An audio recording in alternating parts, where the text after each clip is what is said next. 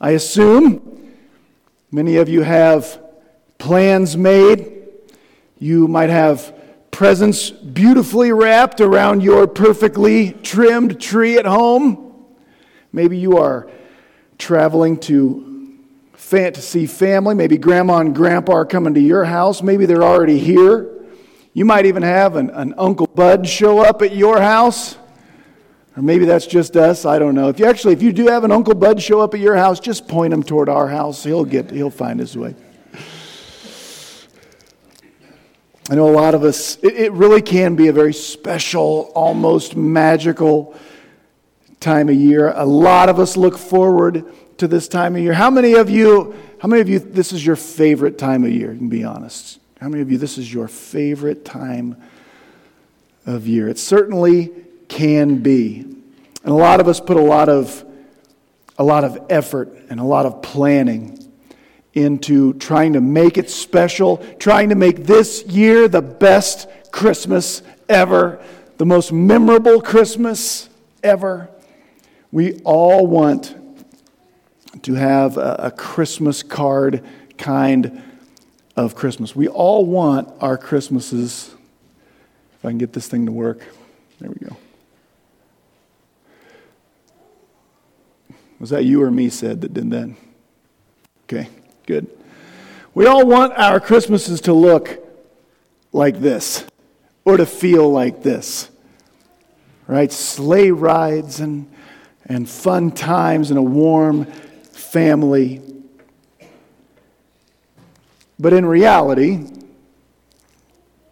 our Christmas this year, our get togethers, our families probably won't live up to the ideal. We want this to be our Christmas. But when it really happens, some of us will have that one family member that drinks a little too much over the holidays says something that starts to make people uncomfortable.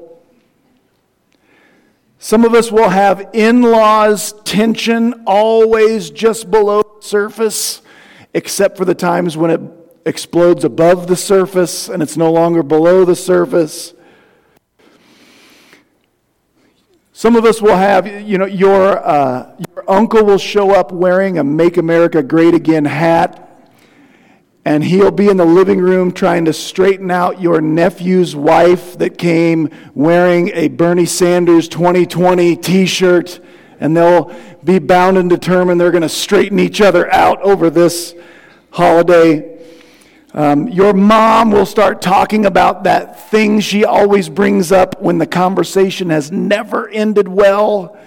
Somebody will mention that something at Christmas dinner doesn't taste the way great grandma used to make it taste, and somebody will be offended. Your wife won't help your mom with the dishes. Your husband will leave you alone with family members you don't know well enough to keep it from being uncomfortable. Or you do know them well enough to know it's darn sure going to be uncomfortable.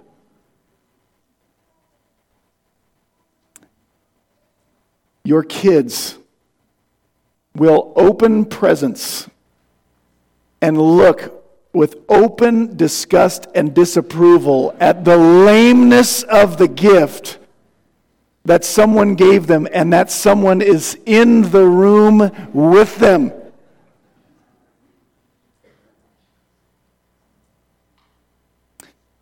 The truth is, our Christmas events and dinners and get togethers and parties just never seem to live up to the ideal because our lives and our families are less than ideal. And although it is not a bad thing to plan for and to hope for, that this Christmas be a, a good time, a peaceful time a fun time, a joy filled Christmas. Although it is not wrong to hope for those things,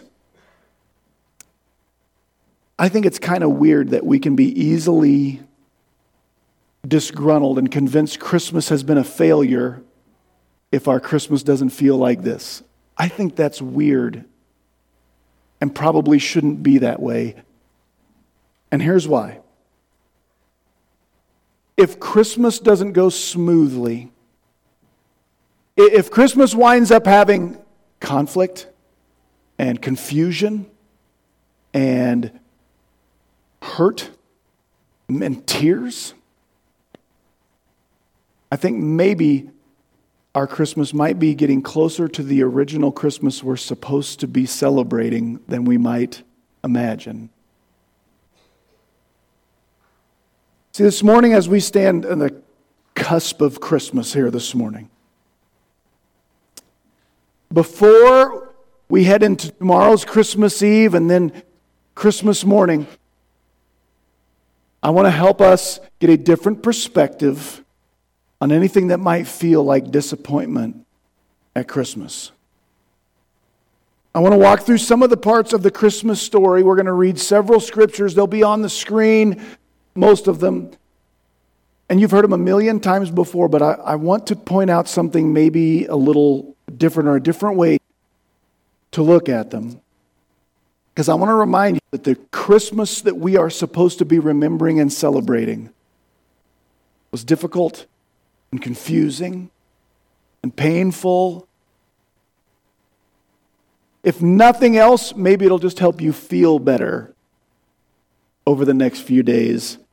But hopefully by the end, we'll have a, a little higher goal even than that. Maybe you have lived through a Christmas season. Maybe this one is already for you that it was confusing. You ever had a Christmas? Can you remember a Christmas where you spent time wondering why things had to be the way they were? Why does my family have to be like this? Why didn't my stepdad invite me and my family? Why, why do things have to be the way they are? Why does God allow what He's allowing? Well, you are not alone because confusion was a big part of the original Christmas. You know this story. In Luke chapter 1, we read this in the, in the sixth month, that's the sixth month of uh, Elizabeth's pregnancy, by the way, but not important to today's story. But in the sixth month, God sent the angel Gabriel to Nazareth, a town in Galilee, to a virgin pledged to be married to a man named Joseph, a descendant of David. The virgin's name was Mary. The angel went to her and said, Greetings, you who are highly favored, the Lord is with you.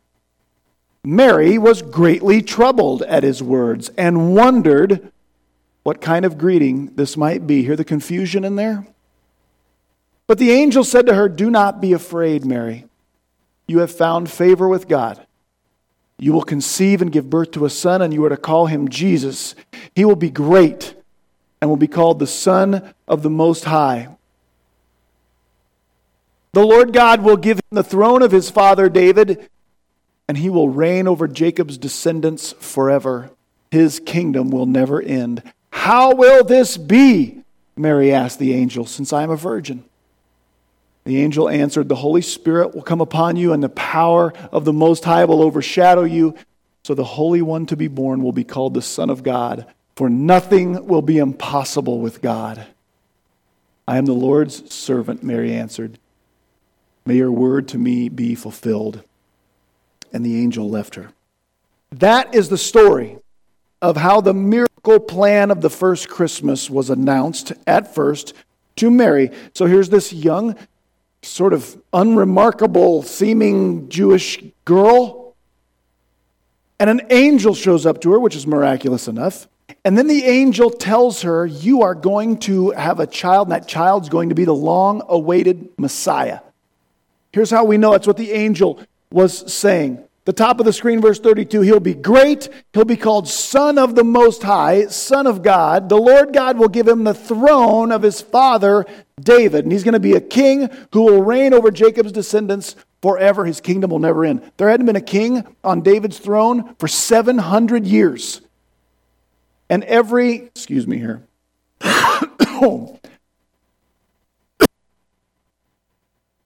service is over, do not shake my hand today. I'm just telling you.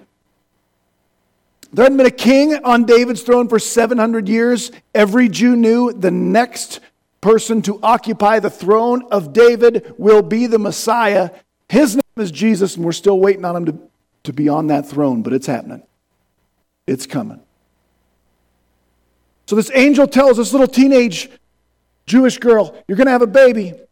He's going to be he's going to be the Messiah. That's miraculous enough. That's confusing enough. But then Mary has one very reasonable question. I'm not sure how this is going to happen because I ain't married yet and I ain't never acted like it. I'm going to be sensitive to you with children this morning. The angel Gabriel says, Don't worry about it. This child's going to, God's going to cause this pregnancy to happen miraculously within you. Nothing will be impossible with God. So Mary was confused, but she was not the only one. She was engaged to a guy named Joseph. We read his story in the book of Matthew. This is how the birth of Jesus the Messiah came about. His mother Mary was pledged to be married to Joseph, but before they came together, she was found to be pregnant through the Holy Spirit. Because Joseph, her husband, was faithful to the law and yet did not want to expose her to public disgrace, she had in, he had in mind to divorce Mary quietly. But after Joseph had considered this, an angel of the Lord appeared to him in a dream and said, Joseph, son of David, do not be afraid to take Mary home as your wife, because what is conceived in her is from the Holy Spirit. She will give birth to a son, and you are to give him the name Jesus, because he will save his people from their sins. Now, I would imagine that finding out your fiance is pregnant and you are sure the baby is not yours would cause some confusion. If you then have a dream in which something you think is an angel shows up in your dream and says, No, don't worry about it, God put the baby there, that might cause even more confusion, wouldn't you think? And this is just two examples of confusion in the first Christmas story. Jesus' family would continue to be confused and bewildered by him throughout his life.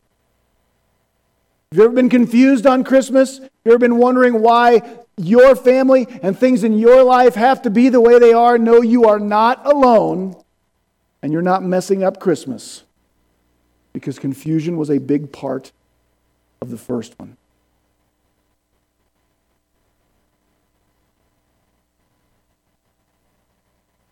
Back one for me there, Stead.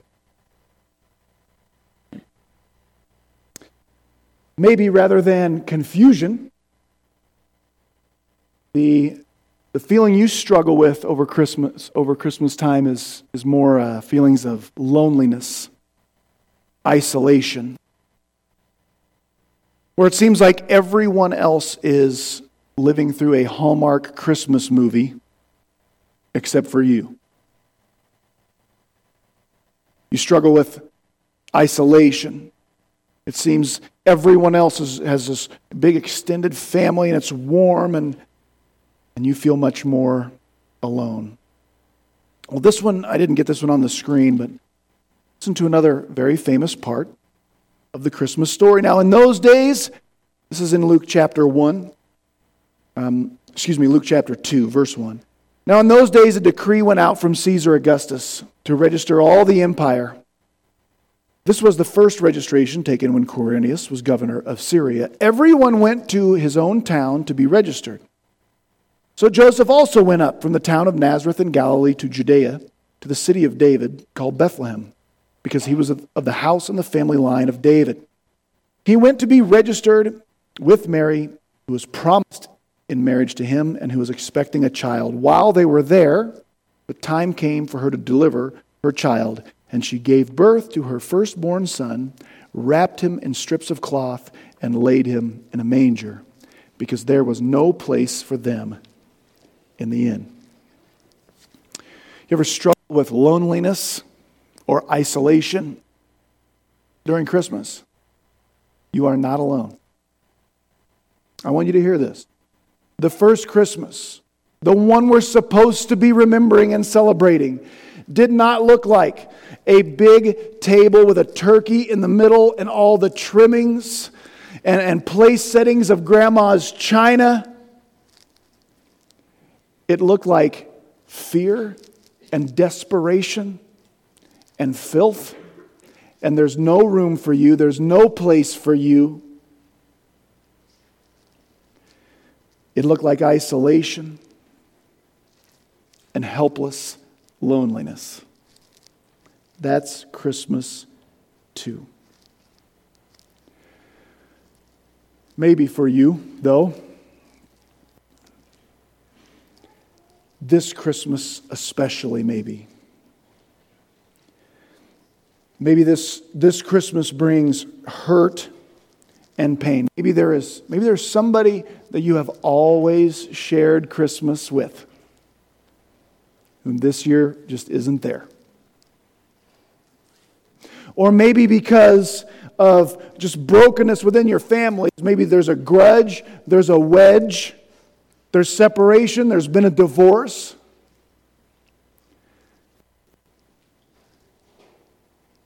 Maybe, in spite of your best efforts, the dominant feeling you struggle with during, during Christmas this year isn't joy and hope and peace,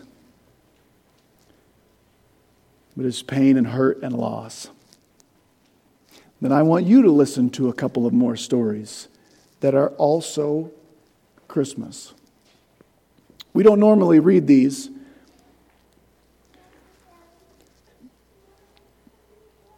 But just after the wise men left Mary and, and, Joseph and Jesus, we read this in the book of Matthew.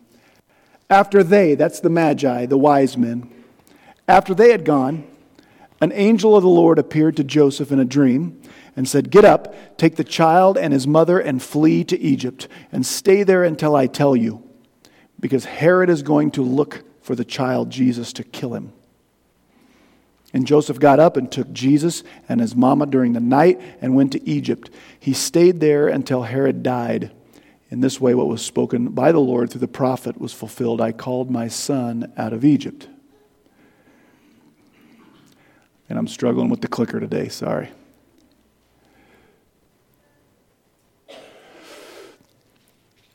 When Herod saw that he had been tricked by the wise men because he had ordered them to come back through Jerusalem and tell him where the, the, the child born to be king was, when Herod saw that he'd been tricked by these wise men because they went home a different way, he became enraged. He sent men to kill all the children in Bethlehem and throughout surrounding region from the age of two and under.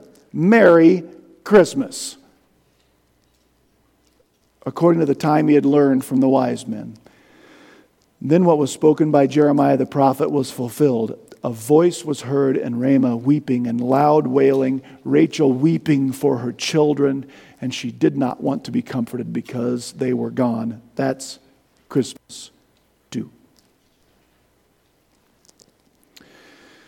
In Luke chapter 2, Luke picks up the story just after Jesus was born, and his parents took him to present him to the Lord, dedicate him to the Lord in the temple. There was a man named Simeon in the temple who had been promised by God, You will not die until you see the Messiah, Simeon. And, and Joseph and Mary and the baby Jesus, they walked in the temple, and Simeon somehow knew this child is the chosen one of God. And he praised God and he said, literally, like, I can die now. Hooray. But then before he was done talking, we read this in verse 34 of Luke chapter 2. Then Simeon blessed them and said to his mother Mary, Listen carefully. This child is destined to be the falling and the rising of many in Israel, and, and he'll be a sign that will be rejected. Indeed, as a result of him, the thoughts of many hearts will be revealed and he looked at Mary and said, And a sword will pierce your own soul as well. That's Christmas too. You see, over that very first Christmas, it's miraculous. It is joy. But there was also a, a backdrop or a shroud or, or a pall of confusion and loneliness and pain. and even death. And there are a few things I want us to remember as we remember that. First, when we try to make our Christmas season all about our loving family and joy, feelings of joy and peace and warmth and the glow and the magic, I think we're going about Christmas all wrong. Don't hear me wrong this morning. I'm not saying that if you wind up feeling those good things, I'm not saying that if you wind up feeling joyful, peaceful, loving, warm inside, that it means you're doing something wrong. I'm not saying that at all. I hope you feel all those things this Christmas. I hope I feel all those things this Christmas. It's just that I'm not sure chasing those feelings should be our goal. I think those feelings should be the result of focusing on something else. Those feelings are a result, not an aim. Does that make sense?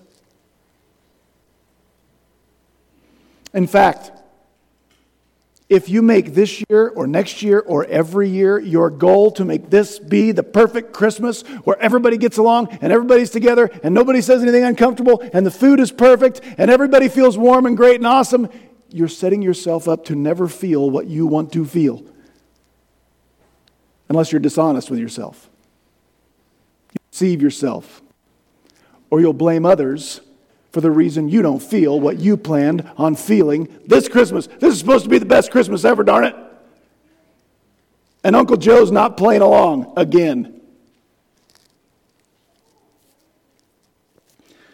See, as Christmas, as Christians, excuse me, we're not supposed to be chasing warmth and feelings and magic. As, as Christians, we're remembering the one who stepped into all that stuff I just described. How many of you thought as I was going through those things, like, but this is the most depressing Christmas sermon I have ever heard in my entire life? What is wrong with this guy?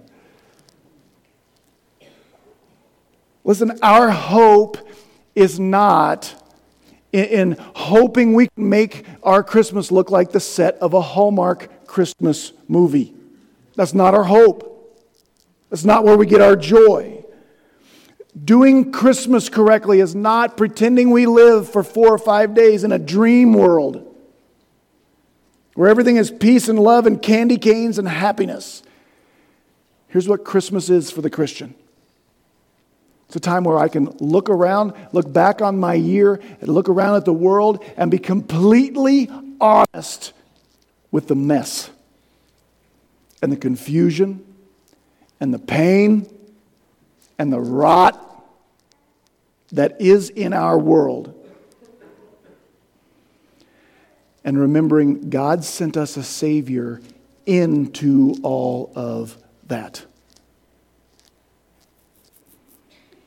And as we read back through the Christmas story, we're reminded even that the main characters in those stories we've been reading, most of us since we were wee little ones, their hope, what they were hanging on to was not magical Christmas time.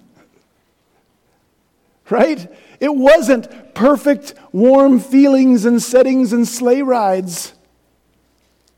It was they knew God was doing something, and it's confusing, and it's scary, and it's lonely, and it's painful, but He's the only hope I've got.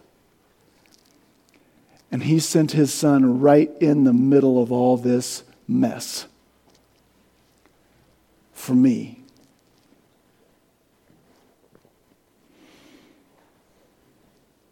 And Jesus grew, and he didn't put his hope He's the one we're following, trying to become like as Christians, right?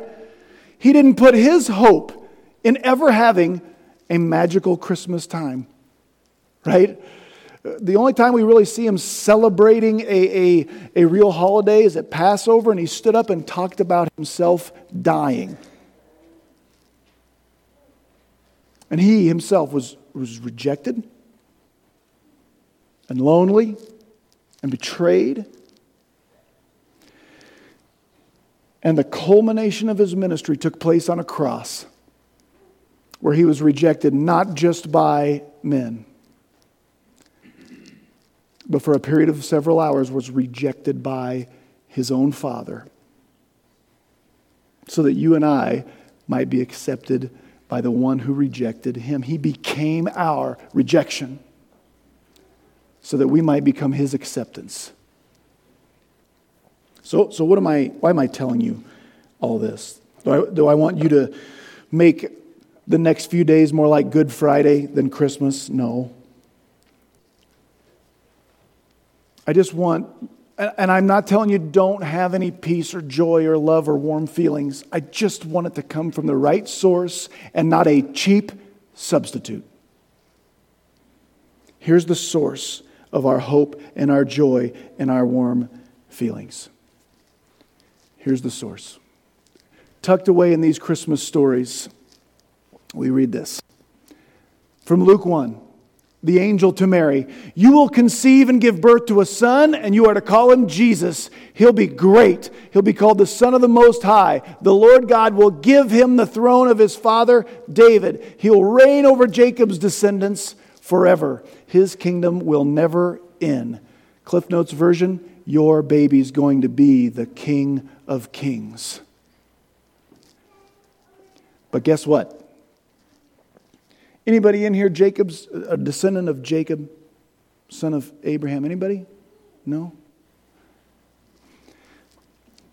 The King of Kings and Lord of Lords come to earth that Jesus was. You know what his relationship should be to you and to me? Should be a conqueror, and we should be the one being conquered. We're a bunch of filthy Gentiles. And, and, and, and what our relationship to Him should be is just one more conquered, defeated enemy cast from His sight. But this king wouldn't just be a conquering king. Matthew 123. Behold, the virgin will conceive and bear a son, and they will call him Emmanuel, which, which means God with us. Jesus was born he, this Jesus is, is God diving into all of our confusion and pain and rot and difficulty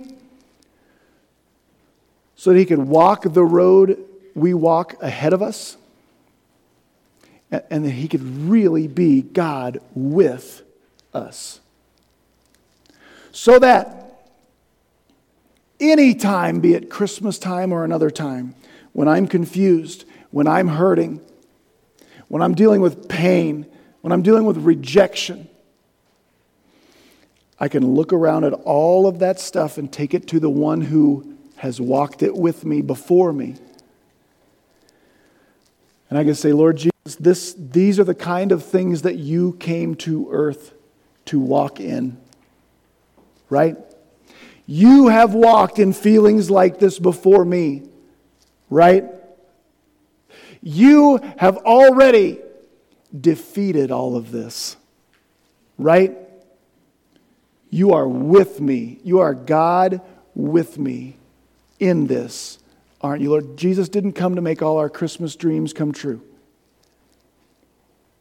Jesus came to give, give us peace with the God who should be our enemy.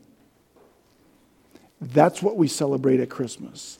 And that's what gives us a peace and a joy that gets tucked away in our souls in a place where the world can't ever reach it. Because you can make me sad, you can make me hurt, you can make me lonely, but you can't get at my joy. You can't get at the peace I have with God. You can't touch my living hope. My peace, my sense of peace, my joy, and my hope are in no way dependent upon my earthly circumstances. And God proved that's what He was doing at Christmas by sending Jesus into a bigger train wreck of a Christmas than any of us have ever celebrated. the worst Christmas you've ever had, the first one was worse. It was lonelier. It was confusing confusinger. It had more pain and more death and more bloodshed. But he came to walk through that, walk that road with us and for us. That we would never be rejected by God the way he was. Amen? Amen. Pray with me. Heavenly Father, I thank you so much for, for diving into our loneliness and our isolation and our pain Thank you for even the circumstances surrounding that first Christmas. It seemed like such, such a, a confusing, painful time when we really think about it. And God, at least in part, maybe you did that to show us that what you told us everywhere you will never leave nor forsake us. There is no pain uh, bad enough that separates from us. There is nothing that separates us from the love of God, and you prove that by sending your precious Son to be born in a confusing, painful circumstance and to die in a confusing, horrific, painful manner where he became our sin and became our shame and our scorn and he was separated from you so that we might never be.